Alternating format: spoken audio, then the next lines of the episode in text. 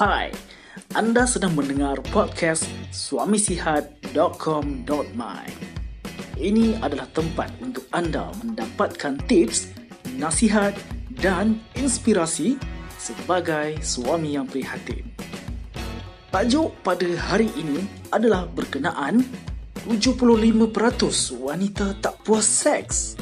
Ini adalah menerusi serutan FB Live episod 3 Derita dalam Sepi.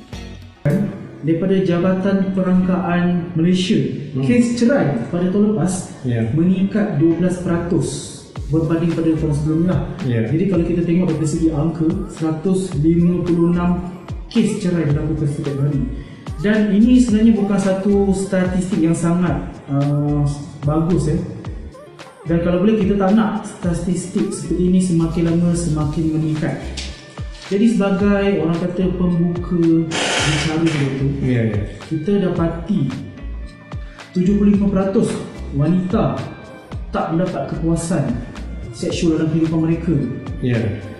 dan adakah sebenarnya ni uh, 100% disebabkan oleh lelaki ataupun ia dikaitkan dengan fizikal dan psikologi wanita itu sendiri silakan Okey lah. Kalau kita nak huraikan Mhm. uh, masalah berkaitan dengan hubungan seksual lelaki perempuan, Mhm.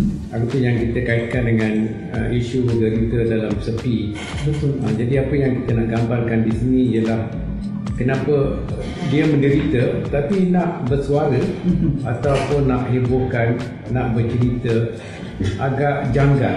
ya Ya, pasal ini isu peribadi. Betul Ya, hubungan seksual, hubungan intimasi dan sebagainya peribadi Mhm. di belakang tabir. Mhm. Jadi macam mana nak uraikan, macam mana nak cakap dan sebagainya. Jadi Mhm.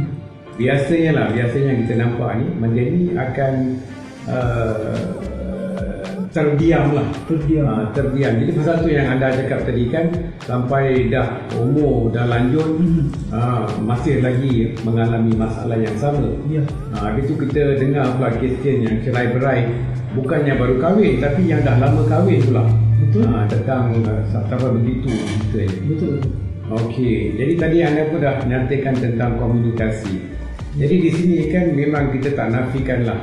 Kalau kita cakap ini, ini yang saya saya tak saya memang kurang faham tentang perkara ini. Mhm. Yang saya maksud maksudkan di sini ialah kalau kita ya kita dah bertemu jodoh. Hmm. Ya kita dah bertemu jodoh ni kita dah kenal dengan Betul. si fulan tu dan kita memang minat, memang kita yakin dan kita uh, tahu ya kita tahu yang uh, kita nak ya. Bersama. nah, bersama.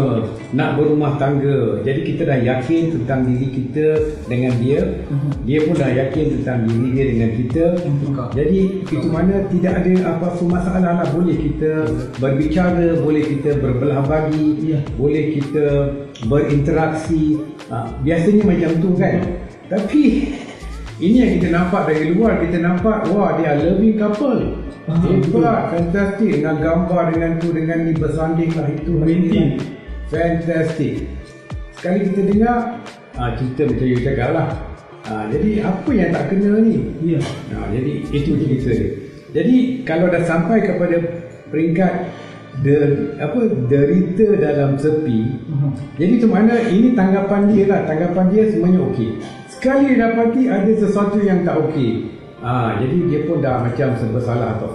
Yang saya maksudkan dia yakin dan percaya pasangan dia okey. Ya. Sekali dia dapati ada sesuatu yang tak kena. tidak kena Ada yang dia tak tak tak terfikir yang benda tu boleh berlaku dan sebagainya. Mhm. Ha, jadi dia pun dah terpegun lah. Tak boleh nak cakap dan sebagainya. Jadi mendiamkan diri.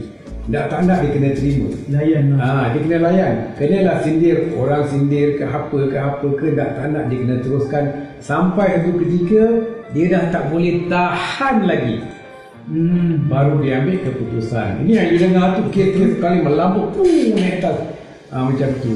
Ha, jadi you, anda pun tahu lah tentang COVID kan. Betul. Ha, jadi jadi peringkat dia lah waktu ni kata orang tu berdepan, berdepan, bersemuka. Hari-hari. Hari-hari ya. Jadi dah tak anda benda tu akan meletup lah itu yang saya nampak. betul betul Yes.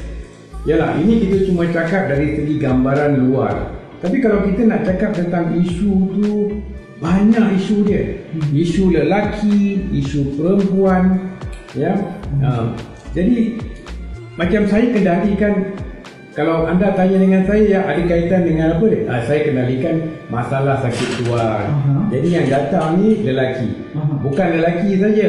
Ya, lelaki dengan pasangan. Dengan pasangan. Ya, 70 hingga 80% daripada kes yang saya kendalikan Aha. temu janji dibuat oleh pasangan wanita. Ah, Okeylah. Jadi tu mana dia sanggup berhubung dengan saya mintakan temu janji untuk pasangan dia.